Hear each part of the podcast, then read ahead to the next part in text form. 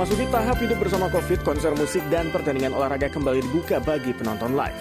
Gelombang suhu dingin yang datang mendadak membuat sayur selada langka di Korea. Salah satu penghargaan sastra paling bergengsi Korea, pemenang penghargaan literatur desan ke-29 diumumkan. Berkat kesuksesan BTS, Parasite, dan Squid Game, pemerintah Korea meningkatkan investasi dan target konten Korea.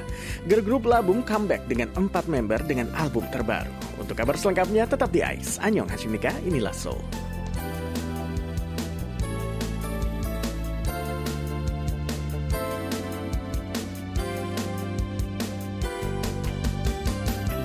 Annyeonghaseyo Nika, sahabat pendengar KBS World Radio. Kita kembali lagi berjumpa dengan update info dan kabar menarik dari Korea bersama saya Alvin Kobulsya, host ICE edisi hari Kamis 4 November. Yang artinya sekarang Korea sudah memasuki hari keempat tahap Living with COVID alias hidup bersama COVID. Dan per kemarin malam, pendengar, sekitar 76% dari warga Korea sudah melengkapi vaksinasi, jadi sudah dua kali menjalani vaksinasi teman-teman ya. Dan sesuai janjinya, sejak tanggal 1 November kemarin, pemerintah Korea melonggarkan peraturan jaga jaraknya bagi warga dengan dengan protokol penyesuaian ke hidup normal secara bertahap. Dan salah satu peraturan yang dilonggarkan adalah kini konser musik dan pertandingan olahraga sudah bisa kembali dibuka untuk penonton secara live. Dan event besar pertama yang digelar adalah pertandingan baseball dari KBO Postseason Wildcard antara tim Dusan Bears dan Kiwum Heroes tanggal 1 November kemarin. Langsung ya teman-teman, di hari pertama with COVID ini ya, Living with COVID, pertandingan ini diadakan di Stadion Jamsil, Kota Seoul, dan dihadiri oleh 10.000 penonton secara langsung. Saya sih nggak ikutan nonton ya pendengar ya, tapi kalau dilihat dari liputannya, wah stadionnya penuh sekali. Padahal katanya itu hanya 5 50% kapasitasnya ya. Berarti kapasitas totalnya 20 ribu penonton. Dan event selanjutnya yang dinanti-nanti adalah Festival Jazz Jara Island yang rencananya akan digelar selama tiga hari akhir pekan ini ya. Jadi selama tiga hari di akhir pekan ini mulai besok 5 November hingga 7 November. Adapun Festival Jazz Jara Island ini adalah festival musik yang diselenggarakan tiap musim gugur sejak tahun 2016. Tapi berhubung pandemi untuk tahun ini festival ini diundur ke bulan November. Dan untuk festival kali ini rencananya sekitar 2 ribuan penonton akan diperbolehkan nih menonton secara langsung. Sedangkan festival musik ini akan menjadi konser pertama dengan jumlah penonton ribuan orang setelah acara konser Beautiful Mint Live 2021 yang dihadiri oleh 4.000 penonton pada bulan Juni lalu, tepat sebelum angka kasus COVID di Korea sempat melonjak ya. Dan untuk pertandingan olahraga bisa lebih dari 10.000 penonton, tapi kenapa festival musik hanya 2.000 dan 4.000-an orang? Jadi peraturannya, pendengar, kapasitas peserta atau penonton untuk setiap event itu berbeda untuk tahap pertama Living with COVID. Dan untuk pertandingan olahraga, bioskop dan pertunjukan seni seperti musik klasik, teater, dan musikal, jumlah penonton tidak dibatasi, asalkan mengikuti beberapa kriteria jaga jarak. Untuk bioskop dan pertunjukan seni, dalam satu deret nih, setiap dua kursi yang diisi oleh penonton harus diselingi satu kursi yang dikosongkan. Sedangkan untuk pertandingan olahraga, pihak penyelenggara hanya boleh menjual tiket sebanyak 50% dari total kapasitas penonton. Tapi ada pengecualiannya pendengar, bila semua penontonnya sudah melengkapi vaksinasi, baik stadion olahraga, bioskop, dan aula pertunjukan boleh diisi 100% kapasitas penonton. Dan para penonton juga diperbolehkan untuk mengonsumsi makanan juga di dalam tempat ya. Dan untuk konser musik nih, lain lagi aturannya. Konser musik itu tidak masuk dalam kategori pertunjukan seni, tapi masuk dalam kategori gathering event atau acara kumpul-kumpul seperti festival budaya, seminar, expo, dan pesta pernikahan. Dan dalam tahap pertama Living with COVID ini, setidaknya 500 orang dari total penonton atau pengunjung harus sudah tervaksinasi lengkap atau memiliki sertifikat PCR negatif. Dan tidak peduli berapa kapasitas penuhnya, jumlah pengunjung atau penontonnya hanya boleh di bawah 5.000 orang saja. Karena itulah teman-teman ya, pertandingan olahraga baseball yang saya sebut tadi bisa ditonton oleh 10.000 penonton, sementara festival musik jazz Jarasom hanya menjual 2.000 tiket. Padahal konser musik, apalagi festival atau konser idol atau penyanyi yang terkenal juga biasanya menyewa stadion olahraga kan? Ya, dan sebenarnya walaupun banyak yang menyayangkan perbedaan ini, setelah hampir vakum selama 2 tahun ini, industri konser dan festival senang sekali nih bisa mulai bangkit kembali dan sangat bersedia mengutamakan keamanan dan kesehatan para pengunjung. Dan satu persatu festival budaya di berbagai daerah di Korea juga akan dibuka kembali ya secara offline dan konser-konser idol dan penyanyi serta fan meeting para artis juga akhirnya bisa kembali digelar. Dan setelah festival jazz di Jara Island nanti, konser selanjutnya yang diperkirakan bakal meriah adalah konser para grup dancer wanita dari Street Woman Fighter dan juga konser para kontestan Sing Again. Dan dua-duanya adalah program kompetisi di TV ya yang lagi ngehits sekarang ini. Dan setelah ditunda beberapa kali akibat jumlah kasus COVID yang naik turun, akhirnya mereka bisa bertemu fans mereka secara langsung ya. Dan pasti para fans mereka pun gak sabar lagi ingin bertemu dancer dan penyanyi favorit mereka.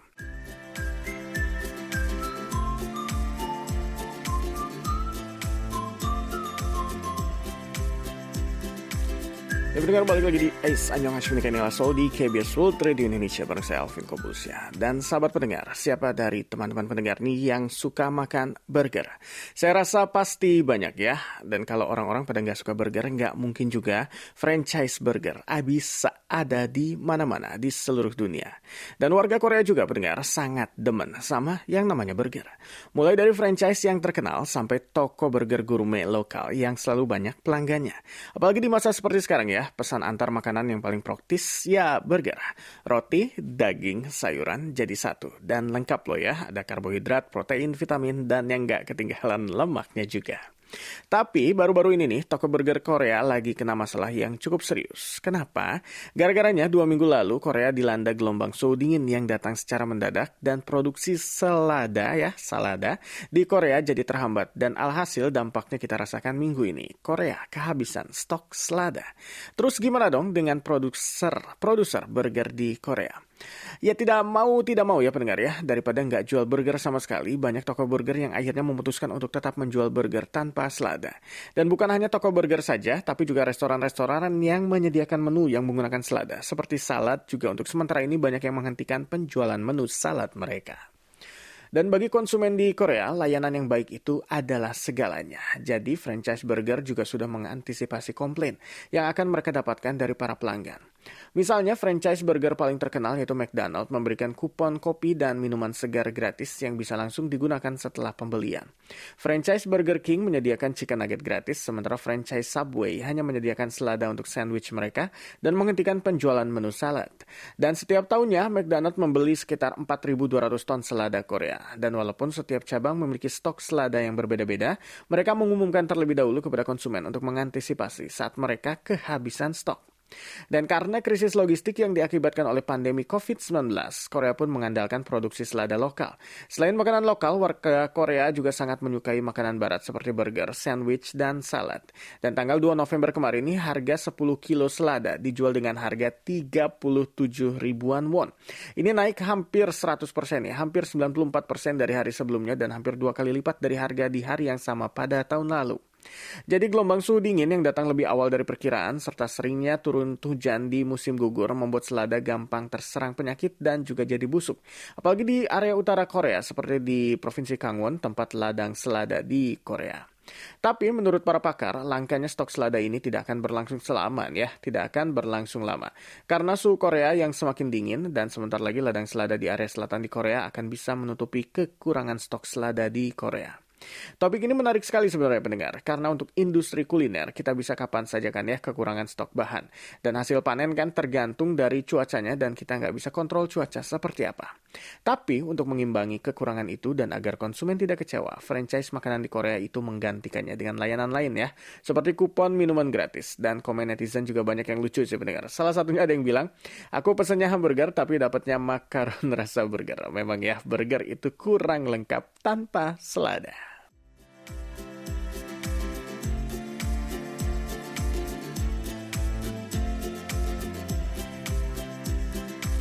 Dan kita lanjut ke topik selanjutnya pendengar ya, yaitu kabar dari dunia sastra Korea. Dan ini cukup jauh ya, dari ngomongin burger, kita beralih ke ngomongin sastra.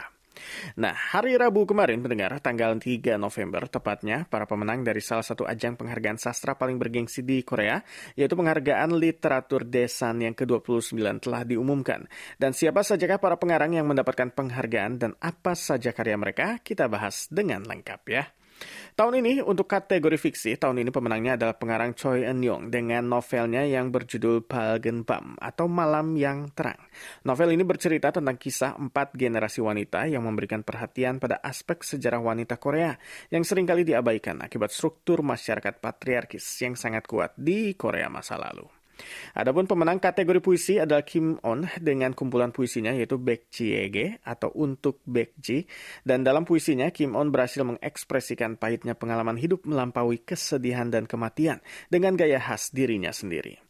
Dan menurut Kim On, hidupnya sebagai penyair itu tidak mudah. Sejauh ini dia sudah menerbitkan tujuh kumpulan puisi dan mengalami masa-masa buntu di antaranya. Kim On bahkan mengaku nih kalau dua tahun belakangan ini dia juga sedang mengalami masa buntu, tapi penghargaan Desan ini kembali memberinya semangat untuk menulis.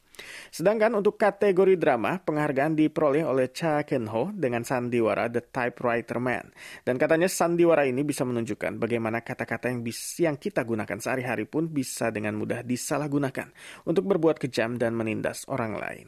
Dan untuk kategori terjemahan dimenangkan oleh penulis Choi Eun-yong yaitu Autobiography of Death. Dan novel ini dinilai berhasil menyampaikan budaya kematian dan proses berkabung di Korea dalam bahasa Inggris yang baik. Ini pasti sulit banget ya teman-teman ya kalau dilihat bagaimana reaksi netizen dengan terjemahan subtitle atau takarir drama Squid Game kemarin. Karena banyak bahasa Korea yang mengandung unsur-unsur budaya yang maknanya sering kali hilang saat diterjemahkan. Mungkin karena kesulitan mencari padanan atau kosakata yang tepat ya. Tapi kalau dilihat dari tema-temanya, kayaknya warga Korea sukanya tema sastra yang suram-suram ya. Kesedihan, penindasan, kematian. Dan beda banget sama K-pop dan K-drama yang biasanya ceria. Tapi mungkin Squid Game juga suram ya. Tapi ini mungkin jadi dua sisi mata koin yang berbeda dan kalau kita menikmati semuanya kita bisa dapat wajah Korea yang lebih lengkap. Dan pendengar, untuk penghargaan Desan itu sendiri, jadi penghargaan ini pertama kali digelar di tahun 1993 dan setiap tahunnya memberikan penghargaan dalam lima kategori sastra, yaitu puisi, fiksi, drama, kritik sastra, dan juga karya terjemahan. Dan pemenangnya tidak hanya mendapatkan penghargaan, tapi juga mendapatkan hadiah uang tunai sebesar 50 juta won, berarti lebih dari 500 juta rupiah.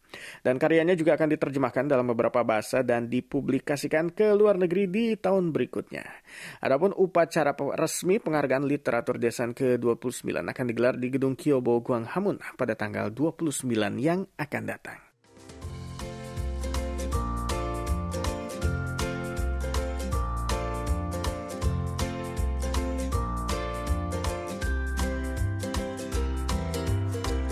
Ya pendengar masih bareng saya Alvin Kobusya di Ais Anyong Cimdikan Sol di KBS World Radio siaran bahasa Indonesia. Dan pendengar, dua tahun belakangan ini Korea meraih sukses yang cukup besar ya di dunia entertainment lewat berbagai konten-kontennya yang sering disebut sebagai K-content.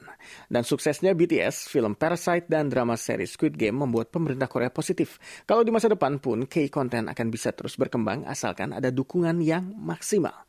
Dan gimana cara mendukung yang maksimal? Tentu saja dengan menyediakan dana investasi yang besar. Jadi tanggal 3 kemarin nih, Kementerian Budaya, Olahraga, dan Pariwisata Korea meluncurkan strategi baru, yaitu strategi inovasi industri konten COVID-19. Dan mulai bulan ini, Korea akan meluncurkan pusat promosi budaya, olahraga, dan teknologi pariwisata untuk meningkatkan budget investasi K-Content menjadi 132,8 miliar won dan menciptakan siklus ekosistem untuk industri konten agar bisa secara beriringan turut mempromosikan mempromosikan budaya, kesenian, dan perkembangan daerah. Dan dengan menggunakan budget tersebut, pemerintah Korea berharap 256 pusat budaya daerah di seluruh penjuru budaya Korea bisa memproduksi konten budaya lokal yang bisa dinikmati oleh warga.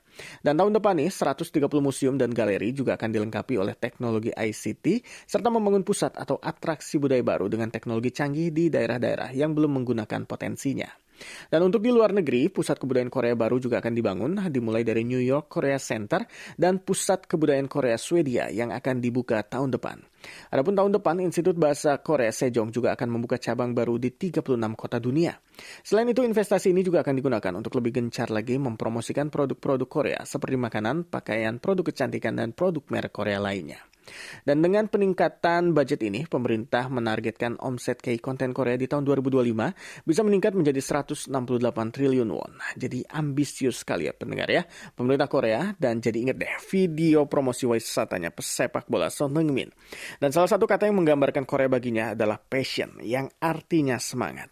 Jadi pemerintah Korea sangat all in dengan investasi dan promosi budayanya. Jadi bukan hanya butuh talenta saja ya. Tanpa dukungan dari pemerintah dan masyarakatnya, mungkin budaya Korea tidak akan populer seperti sekarang ini.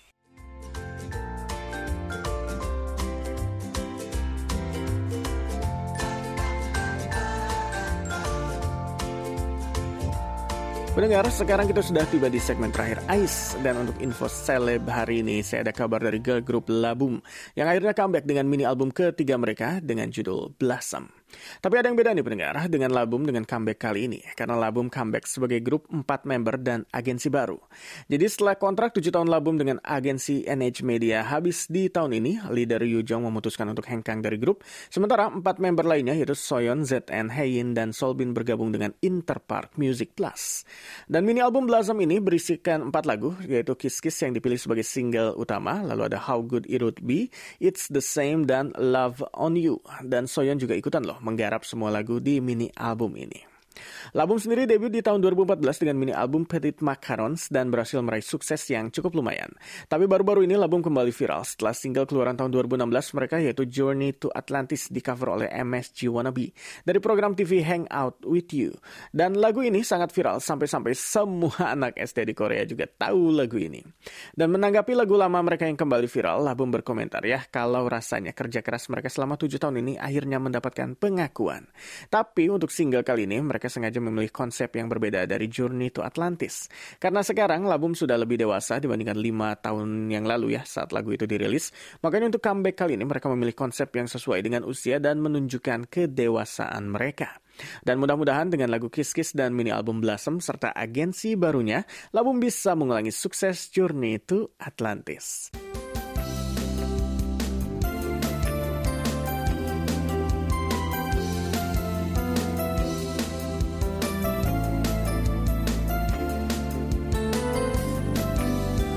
Teman-teman mendengar KBS World, kita sudah tiba di penghujung program AIS dan semoga informasinya menghibur dan juga menambah wawasan tentang Korea ya. Kayak topik kita tadi, gimana protokol mengadakan konser di masa hidup bersama COVID dimulai di Korea atau bagaimana cara restoran Korea menanggapi stok bahan makanan yang tiba-tiba langka.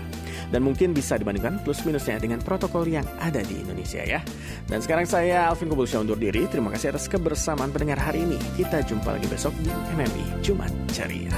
Meldo Hamkehe.